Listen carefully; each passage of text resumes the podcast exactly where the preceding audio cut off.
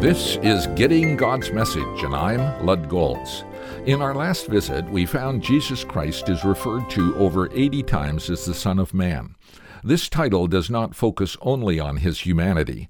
Matthew tells us that the Son of Man is going to come in the glory of his Father with his angels, and Mark adds, they will see the Son of Man coming in clouds with great power and glory.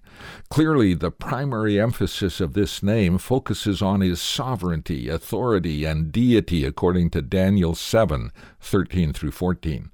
Though fully identifying with us as man, Jesus always remained God. In fact, the more common title ascribed to him is the Son of God. This designation declares his origin. He always was, is, and always will be the Son of God. He became man at a point in history. When using the word son, we automatically think of father. They belong together. In a unique way, Jesus and his Father are eternally one. In John 10:30, Jesus declared, "I and the Father are one."